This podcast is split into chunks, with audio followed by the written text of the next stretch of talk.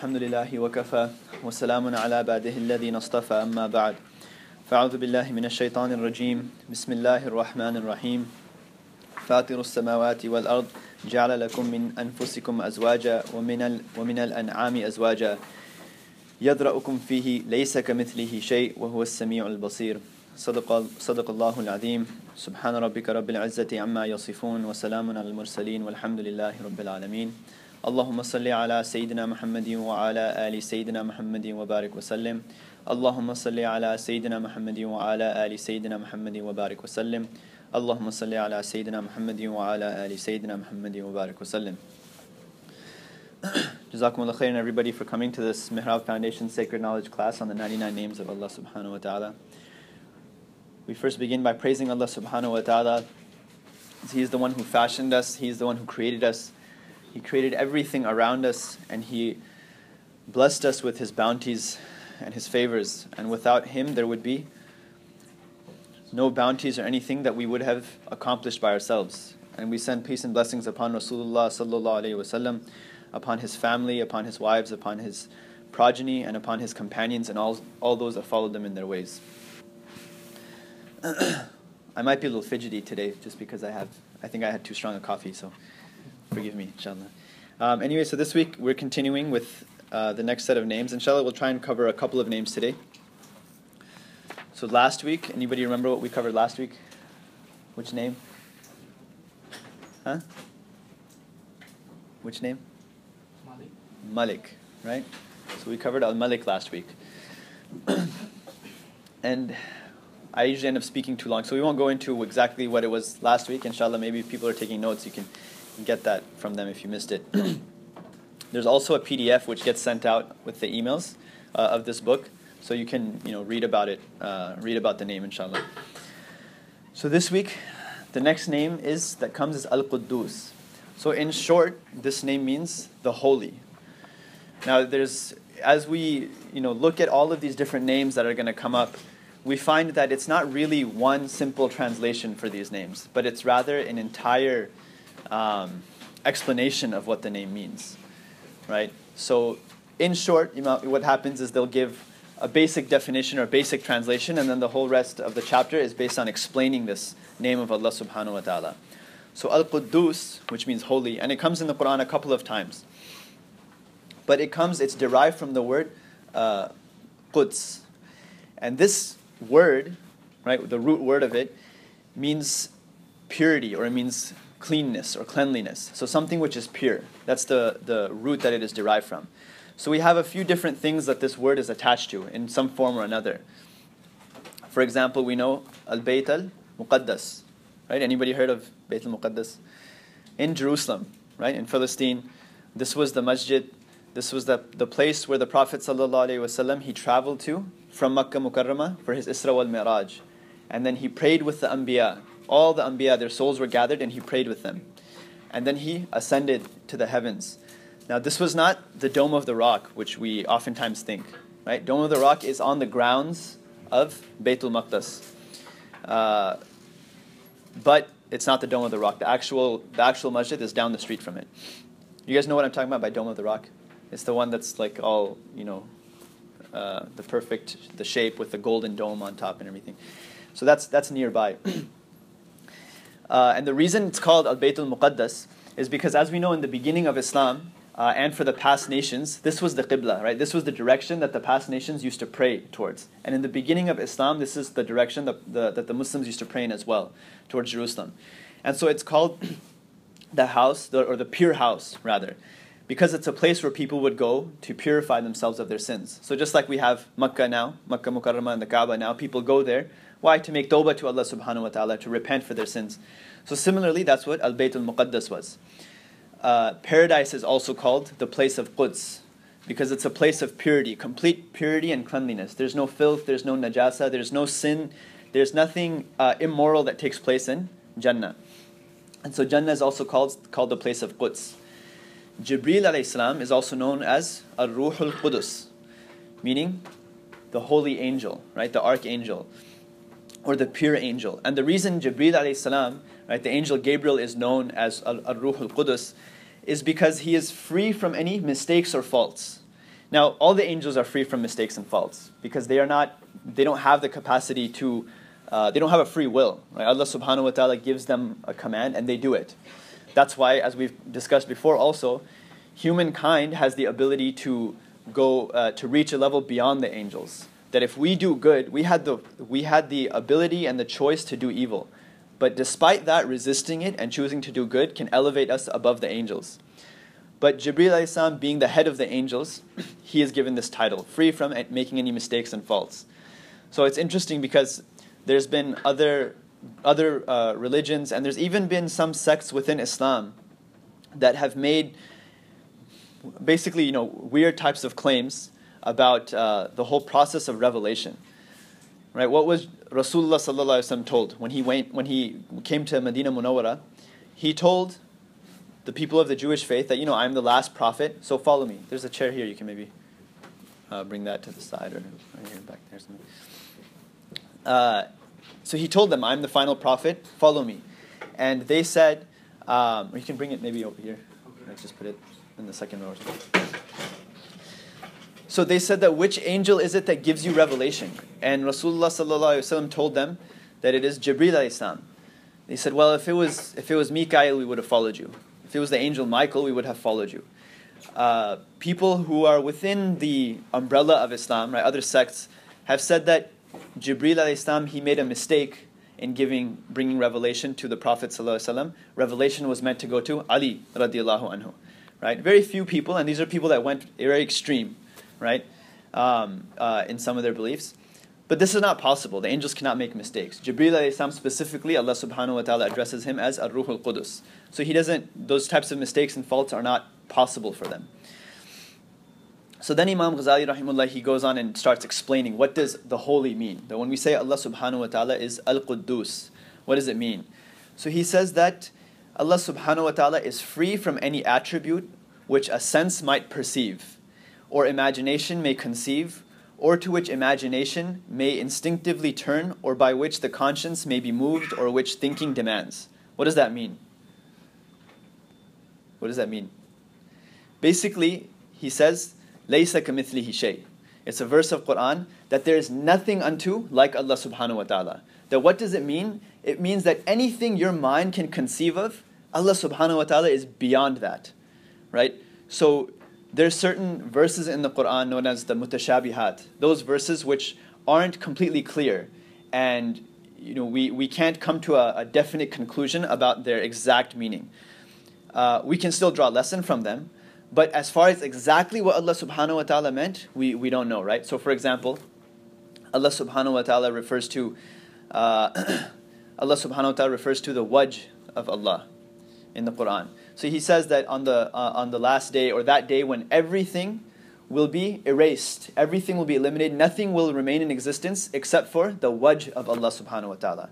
Now, if we translate wajh into English, and the ulama have usually, they've uh, refrained from translating it. Even in Arabic, they used to traditionally not even give an explanation for it. Uh, but what it means, wajh, if you were to translate it into English, it means face.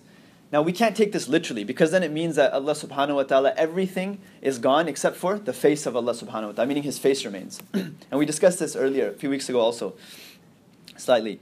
So some people have said, well, Allah ta'ala speaks of wajh here, right? What we translate to as face. That means he has a face.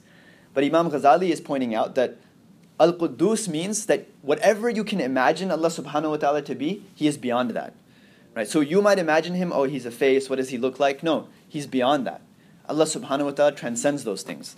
Anything that you can fathom when you try to picture Allah subhanahu wa ta'ala, because we don't try to picture him, because he is without body. He is a being that exists, and we don't understand exactly the, the, the essence of Allah subhanahu wa ta'ala, because he is too far beyond us. Right? He is that perfect and absolute being, and our minds are limited. So we cannot completely comprehend and grasp what Allah subhanahu the, the essence, the that and being of Allah subhanahu wa ta'ala. So that's basically what this paragraph is. And this is the basis in much of Aqidah also, this verse of Quran which says, Laysa kamithlihi shay.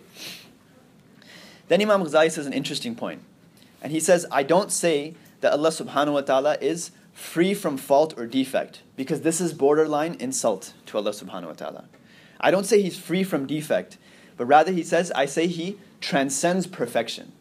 So one is coming from a negative angle that we don't say he is free from defect, rather we say there's perfection and Allah Ta'ala is beyond and transcendent above uh, perfection. And he says the reason for this, why is it borderline insult? Because it entails, if we say Allah Ta'ala is free from defect, it entails a possibility, it entails a possibility of a defect once having existed. That maybe there was a defect and then he overcame that defect. So he says similarly when describing a king, you wouldn't say, oh, the king is, who is the king? Well, the king is not a weaver, right? This is the example he gives. Or you won't say the king is a, he's not a tailor, for example, because this might tell somebody that, well, maybe the king once was some tailor, right? Maybe he was a weaver. We don't say that about that, about Allah subhanahu wa ta'ala, or about this king, right? We say, no, this king is, we, we use other terms to describe him. Because it might give someone the idea that maybe he was a tailor once upon a time and now he is not. Right? So what happens when we think of certain governments around the Muslim world? We say what? We call them shepherds.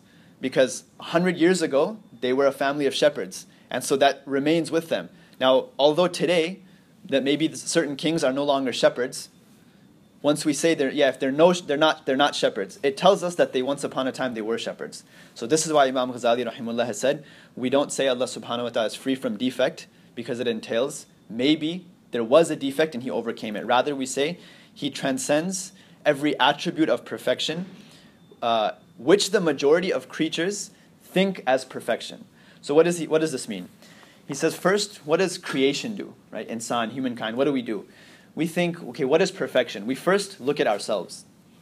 We look at our own image and we say, we define what is, we, we realize two things when we look at ourselves. We first become aware of our attrib- attributes, and then we realize what are the perfect attributes. And these are known as perfection terms. So, what are the perfect attributes? It says the perfect attributes, as defined by ourselves, are things like knowledge, power, hearing, seeing, speaking, our will to do something, and our uh, choosing to do something. And then we realize a second thing, and we realize what our imperfections might be. So the imperfections are the opposite of those terms. So, for example, you have knowledge. On, on the, on the flip side, you might have ignorance, right? Or what are the other uh, uh, imperfect terms? They are ignorance, debility, deafness, blindness, dumbness, right? The uh, lack of ability to speak. So he says this is what insan does. And then we define Allah subhanahu wa ta'ala by describing those attributes that we deem to be perfect. And we make him free of, or we deny him those things that make us imperfect.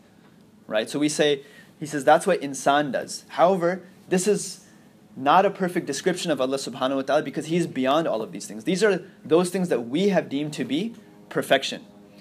And so when it comes to things like speech, the kalam of Allah subhanahu wa ta'ala, this is a very uh, ambiguous attribute of Allah ta'ala because I mean we don't want to go too deep into aqidah discussions, but as we mentioned, there will be some aqidah discussions that come up in this book, and I would encourage everybody to read the introductions of this. Uh, I skipped the introduction for a reason. It's very heady and it's uh, you can understand some of it, but if you don't have a deep rooted uh, idea of of aqidah, it becomes more difficult to understand.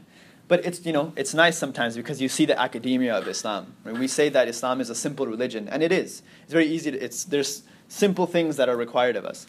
But uh, that sometimes gives us the false notion of the, the, the depth that Islam has.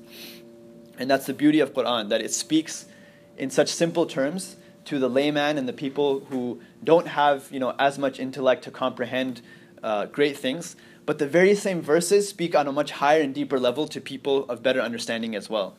This is the beauty of the Quran. You realize that only Allah subhanahu wa ta'ala could have made such, such, a, uh, such a book, right, that can speak to so many different people on so many different levels. And so he says that Allah subhanahu wa ta'ala is beyond these things, that we can't simply look at ourselves and say, okay, these are what we think to be perfect, and these are what we deem to be imperfect. And so this is what Allah subhanahu wa ta'ala is and what He is not. He says, no, what's more appropriate is that we say Allah subhanahu wa ta'ala is transcendent beyond these things.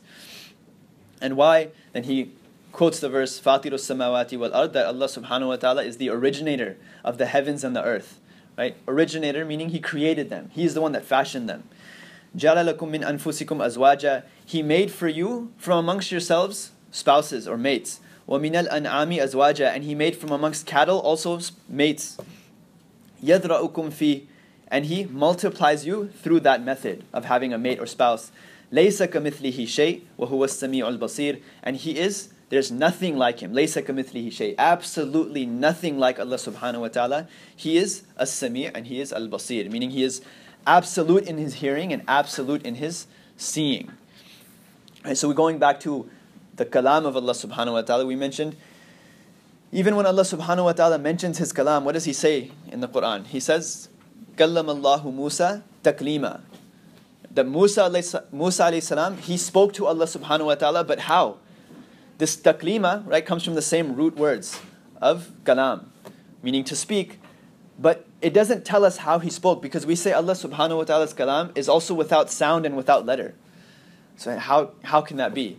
We, we can't come to this understanding because we attribute speech right? Because of this verse, laysa kamithlihi shay, our speech is through sound and through letter and through hearing. But Allah subhanahu wa ta'ala, because He has said laysa kamithlihi shay, means that Allah subhanahu wa ta'ala's speech is something else. It's not like a volume that sometimes goes up and so the anbiya hear it, this and that. Rather, it's we just we can't completely understand it. And even when Allah subhanahu wa ta'ala describes it, He describes it in a way that doesn't really give us more information. It just says like He spoke to uh, Musa alayhi spoke to Allah in speech. What does that mean? It doesn't give us any, any more information, right? Then the ulama write uh, that the scholars have said that what is Al Quddus, defining, sort of explaining it uh, in summary. That the scholars have said Al Quddus is the one who is above need and whose great names are above being deficient. He is the one who purified the souls against sinning. So, what did we say? Al Quddus comes from Quds, which means clean or to purify. So Allah subhanahu wa ta'ala is Al Quddus because He purifies the souls against sinning. And then what else? He is above being limited to time and space. Meaning, we don't give Allah subhanahu wa ta'ala a place. Oh, Allah subhanahu wa ta'ala is in a particular place. Because place and time are creations of Allah subhanahu wa ta'ala. So Allah subhanahu wa ta'ala is transcendent beyond time and space. If we give Allah subhanahu wa ta'ala a place, then what happens? We're saying that He is being confined by His creation right? To say Allah subhanahu wa ta'ala is sitting in the heavens, that means He created the heavens and now He's inside the heavens. That doesn't make sense because Allah ta'ala is not bound by His creation, and time and space is a creation of His. And so the, the ulama write that. So it looks like there's some kind of scheduling error yeah. on, their, on the school's part, and someone else has this room at 5. Oh, really? There's a room a couple doors down we can go into. Oh, yeah? So that's okay, we should probably shift over there. There's a big group waiting to join. Oh, really? Yeah, sorry about that. Okay, uh, let me just finish up this point, then we can move over, inshallah. So he says that Allah subhanahu wa ta'ala is above being limited to time and space. He is the one who purifies the souls of his friends against feeling comfortable with what is commonly accepted. And he is the one who entertained their souls with the mysteries of revelation. So inshallah we'll move over there. It's a good spot to stop. What do you think?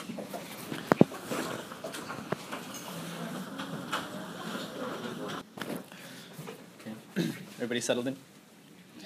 Okay, so what does he say? He says, Imam Ghazali says, he's the one who purifies the souls of his friends, of his awliya, against feeling comfortable with what is commonly accepted. Now, usually what happens when you want to transform an idea of people, oftentimes in the beginning of a new idea, there's a lot of resistance. And then as you continue pushing and pushing and pushing, people become desensitized to it. So, for example, I mean, look around us. Right? If you go, I remember, alhamdulillah, Allah subhanahu wa ta'ala gave us the tawfiq of going for Hajj some several years ago. And we are only gone for three weeks, right? Only three weeks. Now over there, I mean, you're in Makkah Mukarramah, you're in the, spending the day in the masjid. Pretty much everybody is, uh, you know, everybody is dressed in a more like Islamic manner, right? And you'll get even like the women will even be, you know, covered in hijab and this and that. And uh, towards the end of our stay in in uh, for the Hajj time, there was a little girl, right? You'll find whoever's been there, you probably see little children. They're running around and they're selling uh, tissue, right? For a little bit of money, they're selling tissue and other things. And there was this young girl. You know, she had her little hijab on and she goes running over and selling tissue. And as she walks away, you know, her hijab kind of falls off. And even that was like after three weeks, you're not really seeing anybody that's not wearing hijab. It becomes like kind of uh, you become surprised by it because why? You became accustomed to it right? And so what happens in today's society also when a a business wants to promote their product, they bombard us with it, right? And then we become, uh, we, we become, we begin thinking about it all the time, and then we're more likely when we go to the store to buy the product that we've been bombarded with. Also, when it comes to different types of things, you know, in Islamically that just don't don't sit, sit well with us, right? And this is why we say not not to go into environments that are not uh, healthy for our iman, right? So, for example, we've discussed before um, why we won't go to a bar, for example, right? Because what happens? You become desensitized to it. I've had friends who, when you're working, uh, even when I was working, there's something called networking. Did we talk about this? Networking? I mentioned it, right? No? I've mentioned it other places, so maybe I don't know if I'm repeating myself here. Um, anyway, something called networking, right? You go, you, you want to network and get to know your coworkers, people in higher positions of management, whatnot. And so usually these types of things happen at bars. Uh, a friend of mine would go, and we would tell him that you know you can't, you shouldn't be in a bar, right? It's like it's not a good place. There's alcohol. We can't be there. Um, and he said, no, I'm not drinking. I don't. I, I'm not drinking. I'm just going to socialize so I can get ahead in my career. You know, because then when that promotion comes, then my boss will think of me because I've spent time with him eventually what happens you become so desensitized to alcohol it becomes no big deal for you anymore you know similarly i mean like when i was growing up then um, you know my dad he didn't even want us to use the term like uh, root beer for example right i'm not saying oh you can't drink root beer or it's like haram to use the term okay i'm saying you know my father he was very particular he didn't like the term because it, associ- it was associated with beer in his mind he didn't like it right um, and you know, you might think, okay, that's maybe that's a little bit extreme, and you know whatnot. But other people went to other extremes, and they said that I'll allow people to drink in my house. I don't have to drink. So you know, sometimes you might invite like non-Muslims over to your house, and there's nothing wrong with that. And they might, you know, it's it's common for them to drink, but you know, when it comes to these types of affairs, especially with our religion, usually the non-Muslims are very understanding they're very understanding and very accommodating. If you just simply tell them that you know uh, we don't drink, and so if you could just you know maybe not not drink, they will gladly abide. Like they're very you know respectful people. They will gladly abide by it, right? And so I know other people that have said no, they I don't have to drink, and they'll allow people to bring alcohol into their home, and you know their guests will drink it. Over time, eventually, the person becomes desensitized to alcohol, and then they'll eventually even taste it, even if they don't drink it regularly. They'll taste it and that's that's a major sin in Islam, right? So what happens? We become desensitized to something. So Imam Ghazali has said that he, Allah Subhanahu wa Taala, Al Quddus purifies the friends of, the souls of his friends against feeling comfortable with what is commonly accepted. We become desensitized to sin, but the awliya of Allah Subhanahu wa Taala, the friends of Allah Subhanahu wa Taala, Allah Taala keeps something in their heart. He keeps their heart firm. So when everyone else will become desensitized and accept things that maybe they shouldn't accept Allah subhanahu wa ta'ala's awliya, they will still refrain from it and they'll still recognize it and keep a dislike for it in their hearts. And this is the connection that the friends of Allah subhanahu wa ta'ala have with Al Quddus. And then Allah and then Imam Ghazali says that he is the one who entertained their souls with the mysteries of revelation. When you study fiqh, for example, in depth, right, in, in detail, you go into the background of it um, and deep into it you start realizing that the mujtahideen, the ulama of the past, right, particularly Imam Abu Hanifa, Imam Shafi, Imam Malik, Imam Ahmad ibn Hanbal, and there were many of their time, right, many of their time. The rulings that they derived from the Quran and from Hadith, you start realizing it's not really humanly possible.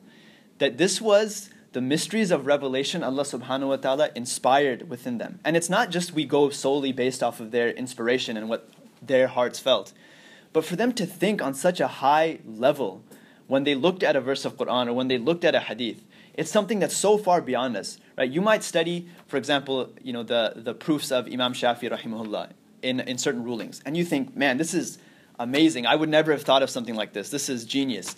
And then you study uh, the opinion of like maybe the Imam Hanifa, for example, um, in a matter that he might disagree with, and you're you're blown away again right? And it's just like you don't know how to give preference to one or the other. That's why, you know, on a side note, that's why we try to stick to one madhab because it gets more confusing when you try and cross and bring everything else together because these were great ulama and they all had very strong proofs for everything they, they uh, in the rulings that they gave.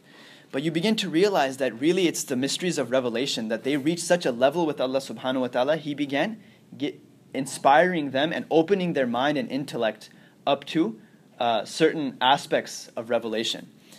And it's interesting, I mean, not that, you know, like today we don't have people at that level. But uh, when I was in Zambia, then I was teaching, and there was one student of mine, okay, he was probably like, he was about 40 years old or so, okay, and he was a sheikh. I mean, he was, he, he was a sheikh, but he was just starting his, uh, his like alim course, right? And we would ask him, I would ask the class questions. And he was somebody who, I mean, very clearly, when you sit with him, you, you recognize he has a close relationship with Allah subhanahu wa ta'ala. So I'd give the class homework. And there was three students. And two of the students, they would, you know, kind of, I'd ask them the next day, did you guys do it? The teacher can usually tell when you've done your homework or not, right? So they would try and kind of fib their way through it a little bit. But I knew they hadn't done it. Um, this other person, Sheikh Uthman, I asked him, I said, you know, asked him the, the, the question. And I knew he hadn't done it either. But he would just kind of put his head down and he would close his eyes for a minute, go into a type of meditation, and then he'd give me the answer. And I was amazed. This was day in and day out, time and time again. I was like, he's not, I know he's not studying this, but he's sitting there, he's meditating on the question, and then he's getting the answer. This is that what Imam Ghazali rahimahullah is speaking about. That Allah subhanahu wa ta'ala opens the mysteries up to them. Not that Allah ta'ala was opening mysteries up to him, right? I mean, if you study, you'll know the answer. But his relationship with Allah subhanahu wa ta'ala and the purity of his heart that Allah subhanahu wa ta'ala allowed him to attain was opening doors for him that was not open for other people. You know? That it was not open for other people. And you would see that he was I mean, he was in his forties, he had a few kids, he had a wife, he had a house to run, he had so many things to do, full time student, and at the same time, he would grasp certain uh, he would grasp concepts much easier than the rest of the class would gra- uh, grasp them and so it's you start recognizing that this is Allah subhanahu wa ta'ala and how he works that when we develop a close relationship with Allah subhanahu wa ta'ala then he starts opening these different things to us then Imam rahimahullah as we mentioned he gives definitions and defines the names of Allah ta'ala and then he gives a counsel. That how can we have a part in the name of Allah in this particular name of Allah subhanahu wa ta'ala? So he says that we'll, we'll kind of skip ahead a little bit uh, because we need to get on to another the other the next name. But he says that the we should free our knowledge and our will. We should free our knowledge and our will um, from uh, and everything that is connected to our senses. That's what we should do. Meaning, because what is qudus? It is transcendent above perfection. So now we cannot go transcendent above perfection, but we should allow our senses to be transcendent uh, above our like intellect. And so he talks about knowledge and will here, and he says that how can we? Um, basically, in summary, he says that we can, uh, he says that we can free our knowledge from every fanciful and tangible and imagined thing regarding Allah subhanahu wa ta'ala. And how do we free our will from it? Or how do we, we grab, give this transcendency to our will? It is to free it from things that stem from the pleasures of desire, anger, enjoyment of food, intimacy, clothing, and from what is pleasing to the senses. Meaning, we start focusing our minds on Allah subhanahu wa ta'ala we start focusing our minds on our relationship with Allah subhanahu wa ta'ala. It doesn't mean you don't have to have nice things. It doesn't mean you don't have to dress nicely. It doesn't mean you don't have to, um, you know, try to live a comfortable life. That's not what's meant. But he says that we should, we should not make this our goal and our intent in doing what we do. And then he says, because uh, sensory and imaginary things are shared with animals, and we need to rise above the beasts. Right? Animals act on their senses and their imaginary, their perceptions, and their desires. So we have to move above beasts. And then he gives an interesting, in summary, he says, An aspirant is as exalted as the object to which he aspires, as one who is intent on what enters his stomach is as valuable as what comes out of it. But whoever is intent on Allah finds the level commensurate with his intent. So if we are intent on food, then you are, then that means we are as valuable as, if we are intent on filling our stomach, we are as valuable as what comes out of it. Right? But if we make our intention, our focus on closeness to Allah subhanahu wa ta'ala and proximity to Allah, then that then we will achieve that level in whatever way we can. Meaning we don't come on par with Allah subhanahu wa ta'ala, right? That's not what we're saying. But it means that that proximity is what would be attained. And this is also an interesting point because you think about the difference between insan and Allah subhanahu wa ta'ala. And obviously, there's no comparison, you know. But subhanallah, Allah subhanahu wa ta'ala, He says when He's discussing creation, He says, What? We, we, we created you from a drop of sperm, and we fashioned you, and we made you into what you are. So we look at the sperm, it's something that's what? It's like we consider it something dirty, right? Even uh, like in Islamic law, it's in the Sharia. If if sperm is on like your clothing or right, a, a man is intimate with his wife, then it needs to be cleansed away, right? You have to go and, and bathe, right? Or if it's on your clothing, then you wash it away. It's not something that we pray with it on our you know on our clothes or what may be. And so, uh, and also, so Allah Subhanahu wa Taala takes this najasa, this filth, and He fashions insan out of it. That is the being of Allah Ta'ala. That's what happens when Allah creates. But what do we do? We take food, beautiful, delicious delicacies. We take it into ourselves, we consume it, and then what, is, what comes out of that is filth. Something that we cannot even stand to be around. And that's the difference between, one of the differences between Allah subhanahu wa ta'ala and insan. The insan takes something pure and makes it filthy, but Allah make, takes something filthy and makes it pure. And so then, the ulama they write that you should what happens when we make Allah subhanahu wa ta'ala our goal and our intent that we become the manifestation of the hadith by, which is narrated by Abu Hurairah radiallahu anhu which is a hadith qudsi. So hadith qudsi is that hadith which uh, is not part of it's revelation from Allah ta'ala to the Prophet sallallahu but it's not a part of Quran. So that's why it's called hadith qudsi. Meaning Rasulullah sallallahu is saying that Allah subhanahu wa ta'ala said. So he says, Inna Allah Azza wa Jal that Allah subhanahu wa ta'ala has said, Man adali waliyan, that whoever, uh, whoever harms my wali, my friend, adantuhu bil harb, then I announced to him a proclamation of war. This tells us we have to be very particular not to harm anybody because we don't know who is a wali of Allah subhanahu wa ta'ala. But we should be, those people, sometimes you get an idea, right? You travel the world, you start getting an idea. There's one such example that comes to my mind that an individual said, he said to me that there's a sheikh in Yemen, right? Habib Omar, Hafidhullah. He walked out of the airplane once, and he's you know he's there and he's on his cell phone, and he's got his cane and it's hanging from his wrist, and people come and they greet him, and oftentimes what people do is they'll they'll you know the mashayikh they'll greet them, they'll shake their hand and they'll kiss their hand, right? It's a form of respect, and you find this uh, in the within the companions also. What happened? It was Abdullah bin Masud and uh, Ibn Abbas. So Ibn Abbas was from the family of the Prophet sallallahu alaihi wasallam. He's from Ahlul Bayt, right, or Ahlul Bayt rather, from the family of the Prophet So Ibn Abbas or Ibn Masud, he comes out of the masjid, and Ibn Abbas is standing there radiallahu anhuma, and he's holding the reins of his camel, of Abdullah bin Masud's camel and he's help. He says, "Let me help you get on get on your camel." Right, like opening the door for somebody. So Abdullah bin Masud says, "No, no, you know, uh, don't do this. Like, you know, you are you're. I'm not worthy of this type of treatment." So Abdullah bin Abbas says, "You are a scholar from amongst us, and this is how we show respect to our scholars." So, right, opening the door for them, these types of things. Abdullah bin Masud responds to him how? He takes his hand and he kisses Ibn, Ibn Abbas's hand, and he says that, and you are from the family of the Prophet ﷺ, and this is the respect that we show to the family of the Prophet ﷺ. So anyway, going back to Habib Omar, who by the way is from the family of the Prophet ﷺ, he comes out and you know he's on his phone and people are coming and kissing his hand and he's got his cane and uh, the person says that I saw him and I thought, what an arrogant person. Look at him. I mean, like he thinks he's a big shot, walking with his phone like a like a superstar, you know.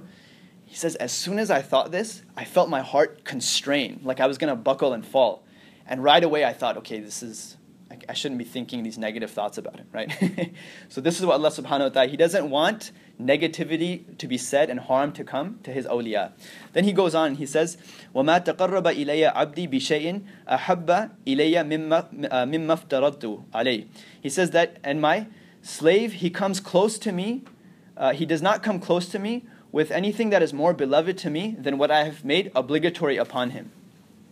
وما يزال عبدي يتقرب إلي بالنوافل حتى أحبه and he continues my slave continues coming closer to me with nawafil through supererogatory actions things that are not required of him until I love him فإذا أحببته and when I love him كنت سم كنت سمعه الذي يسمع به then I become the uh, ears with which he hears وبصره الذي يبصر به and I become the eyes with which he sees وَيَدَهُ الَّتِي يَبْطِشُ بِهَا And the hands with which he strikes وَرِجْلَهُ الَّتِي يَمْشِي بِهَا And the feet with which he walks وَإِن سَأَلَنِي لَأُعْطِيَنَّهُ And if he asks me, then I will definitely give him uh, وَلَئِنِ اسْتَعَاذَنِي لَأُعِيذَنَّ لَأُعِيذَنَّ لَأُعِيذَنَّهُ And if he seeks refuge from me, then I will definitely grant him refuge. So Imam Ghazali rahimahullah, he says what? That if we make Allah subhanahu wa ta'ala our focus, then what happens? We become a part of this hadith wherein Allah Ta'ala says that my slave gets so close to me, I become the ears with which he hears, the eyes with which he sees, the hand with which he strikes, the feet with which he walks. When he asks me something, I definitely give him, and when he seeks refuge, I definitely give him refuge. And the hadith goes on, but in, in, in short, Imam Ghazali says that whoever frees his will from the dictates of passion will lodge in the abundance of the garden of holiness. So I wanted to go on to as-salam. Um, it's we have uh, 15 minutes. Does anybody have any questions? Or should we leave Islam for next week? Should we go through? We may end up going over by a few minutes if that's okay. Does anybody have to leave? Like, I don't want to make you miss something if you have to leave. It's okay, just raise your hand. No questions? Okay, so we'll try to go a little bit faster here. then we have as-salam, right? The next, the next name of Allah subhanahu wa ta'ala. So what is this? As-salam is, uh, as-salam means flawless. So how does Imam Ghazali rahimullah describe this? He says, flawless from defect. Does anybody catch anything? Flawless from defect. You said earlier that uh, uh, he's not free from defect, rather he transcends perfection. Right. So Imam Ghazali says we don't say he's free from defect because that would be akin to it would be borderline insult. But then he said, "Do you have to go?" Oh, you have class. Should we stop? We can just ask questions or.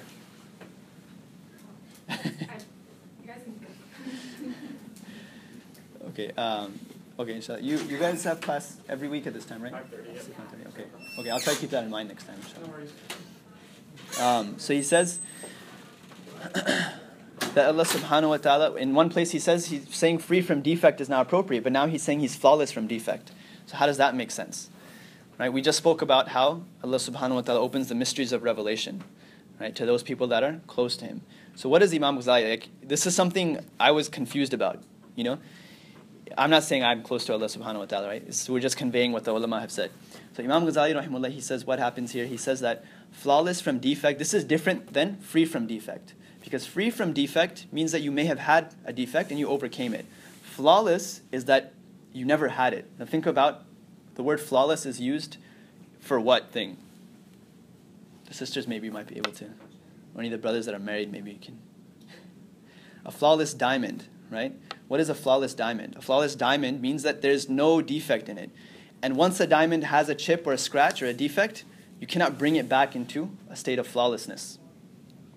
So flawless is different than being free from something. Just as that diamond, we don't say is free from defect, we say it's flawless because once it, it, it means that the defect was never there. And if we had, if it had the defect, you could not restore it to its flawless state.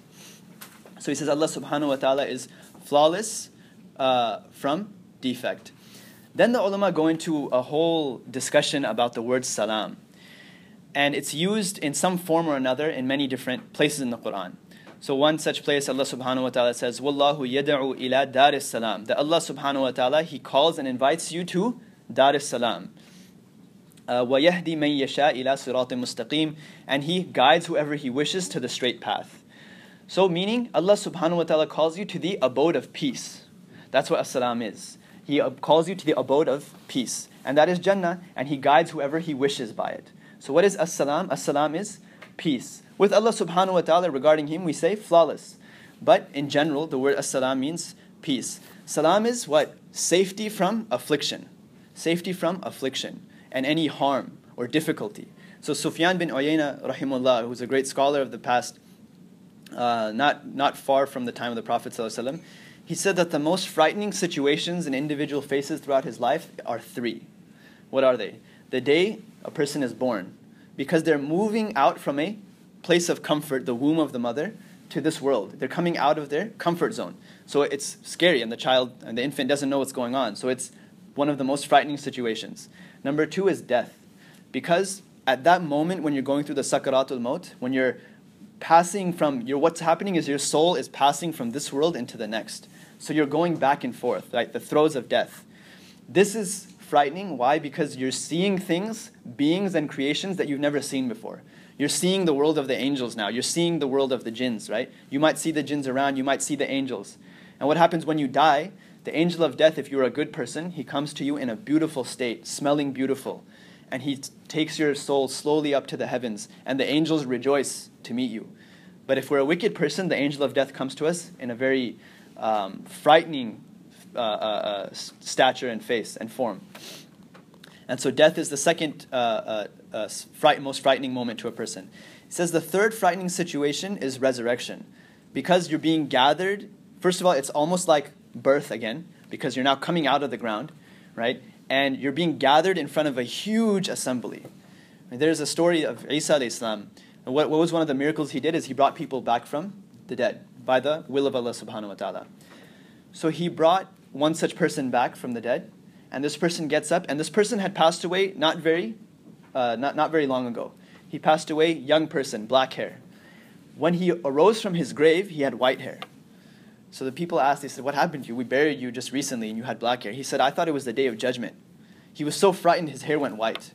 Right? So this is a frightening moment, the day of resurrection. And so Allah subhanahu wa ta'ala, or Imam Ghazali rahimullah, he brings a verse of Quran. He says, Allah subhanahu wa ta'ala says regarding salam, وَسَلَامٌ عَلَيْهِ يَوْمَ وُلِدَ وَيَوْمَ يَمُوتُ وَيَوْمَ يُبْعَثُ حَيًّا Describing Yahya alayhi salam in Surah Maryam. He says that peace be upon him the day he was born, the day he, uh, the day he died, or the day he will die rather, and the day that he will be resurrected. So this is the virtue that Allah subhanahu wa ta'ala has given. Meaning what? He has put salam salama on Yahya alayhi meaning he will not experience any such frightening moment. Those, those moments were very peaceful for him, that he was protected from any harm or difficulty. Meaning Allah subhanahu wa ta'ala saved him from the ills of these situations. Then Imam Ghazali rahimullah, he goes on and he says, Salam is also so it's sound, it's, it's safety from difficulty. It's also sound speech. Salam also is sound speech. What does Allah subhanahu wa ta'ala say? He says, وَعِبَادُ الرَّحْمَنِ الَّذِينَ يَمْشُونَ عَلَى الْأَرْضِ هَوْنًا That the servants of Ar-Rahman, uh, the servants of the compassionate, are those who walk on the earth humbly. وَإِذَا خَاطَبَهُمُ الْجَاهِلُونَ قَالُوا سَلَامًا And when the ignorant people address them and speak to them, then what do they say? They say salam.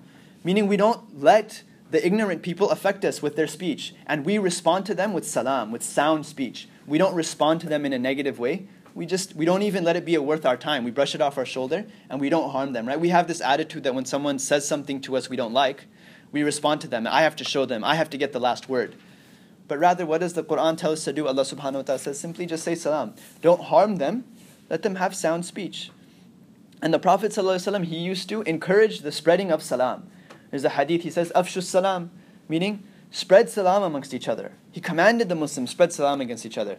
There's a hadith that the Prophet ﷺ said that uh, uh, close to the end times will be when people will only give salam to those that they know. Meaning Muslims will walk by each other and we won't say anything because we don't know them. Now what happens, we're in the masjid, we'll walk by people we even know and we don't even say salam. Right? But why did the Prophet ﷺ tell us to spread salam? Because it brings unity in the hearts it removes that disunity, it removes, it brings the hearts together. So he commanded us spread salam. What? Spread sound speech. Bring this alive in our in our in our life. And this is, you know, we should make an effort to do this. Similarly, if somebody, you know, you, you might be at odds with somebody. Maybe you don't you had a disagreement, you might have had a major disagreement. When you walk up to them and you say, you just give them salam, all of a sudden they kind of cool off. They, they, they back down a little bit. They're not so like hard against you, right? And but what happens is some something some conflict happens and we just let it get worse and worse. And sometimes our lack of speaking to each other also makes things worse. But if we just go and give them salam, we don't have to do anything else. We know that okay, we just don't get along. Let's live with that, okay? Let's realize that and just be content with that. But at least we can go and say salam and smile. Then at least that that rancor in our hearts for each other will then begin to go away. And it may take several attempts, but it will begin to go away. And another hadith, the Prophet ﷺ said, uh, uh, uh, Al Muslimuna, that the, the Muslims are who? Man salima musliman min lisanihi wa yadihi. Right? That a Muslim is who? A person who other Muslims are, fi- are safe from their tongue and their hands. Now the ulama write, they say don't, don't take this to mean that uh, you know, you don't bring harm to Muslims only. The reason the Prophet said a Muslim is one who other Muslims are not harmed by, right? The second Muslim here is because they were in Medina Munawwara and it was it was pretty much only Muslims around, right? I mean, some of the hypocrites and munafiqeen were around, but outwardly they were Muslim. This actually is to be taken and applied to people of all faiths. That a Muslim is a person who nobody is harmed by their tongue or their hand, meaning we don't physically harm them and we don't verbally harm them either. But our, I mean, like, you know, cursing and these types of things have become so common. It's become a part of our everyday speech. We hear it, we're becoming desensitized to it, you know? I mean, even now, like, you know, in, in you know, uh, people are telling me that on TV and things, very few swear words are left uh, uh, censored. Pretty much everything is being said, you know, at some time or another, right? You, movies and these types of things, what would have been considered, um, you know, some, what would have been considered like NC-17 15 years ago is now like PG-13 or rated R. That's a different point. But anyway, a person is somebody who doesn't, uh, who doesn't bring harm, who others are not harmed by their hand nor their tongue. And that's what we have to try and embody. This is how we take a share of this name of Allah subhanahu wa ta'ala, as-salam. And so Allah subhanahu wa ta'ala has also said, uh, and it is, it's His mercy upon us that He says, "هو الذي يصلي عليكم وملائكته ليخرجكم من الظلمات إلى النور." That He is the one, Allah Subhanahu wa Taala is the one. Uh, sorry, uh, هو هو الذي يصلي عليكم وملائكته ليخرجكم من من ظلمات إلى من الظلمات إلى النور. That He is the one who sends salutations upon you. He blesses you, and the angels send blessings upon you. Right? They take you out, He takes you out from the darkness and into the light. وَكَانَ بِالْمُؤْمِنِينَ رَحِيمًا And Allah subhanahu wa ta'ala is to His slaves, or to His believers, very compassionate, very merciful. تَحِيَّتُهُمْ يَوْمَ يَلْقَوْنَهُ he, uh, Their greeting on that day, the day that they meet Allah subhanahu wa ta'ala, will be salamun. وَعَدَّ لَهُمْ أَجْرًا كَرِيمًا And Allah subhanahu wa ta'ala says, so what is He saying? That Allah ta'ala is merciful to His believers and their greeting to Allah subhanahu wa ta'ala on the day that they meet Him will be salam.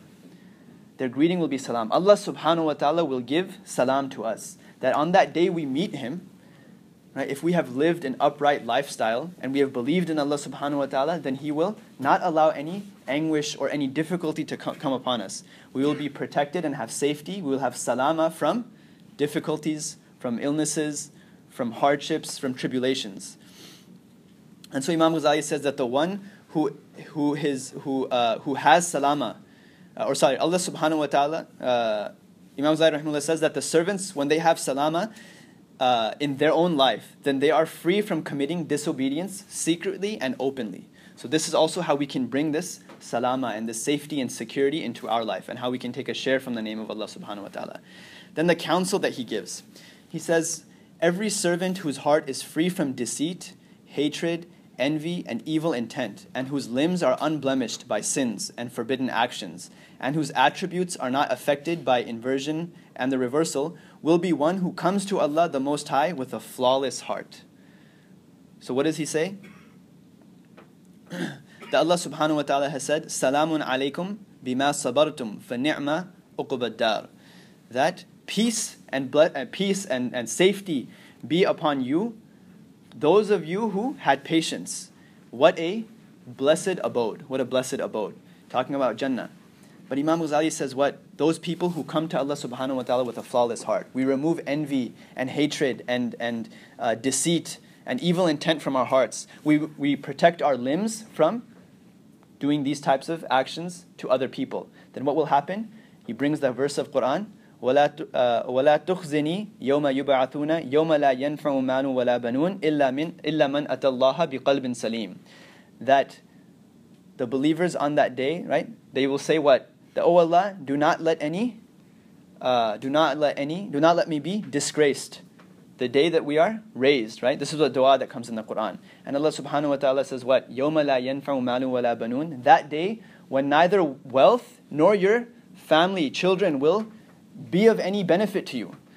Because what happens, we buy our way out of difficult situations. We throw money around, right? Money sometimes, if we have a lot of wealth, it gets us out of a difficult situation, right? Even something simple as like a traffic ticket, right? I've had a traffic ticket and I've gone to a lawyer, you pay them a little bit of money, they get you out, right? They get the traffic ticket dismissed. We used money to give us benefit that day.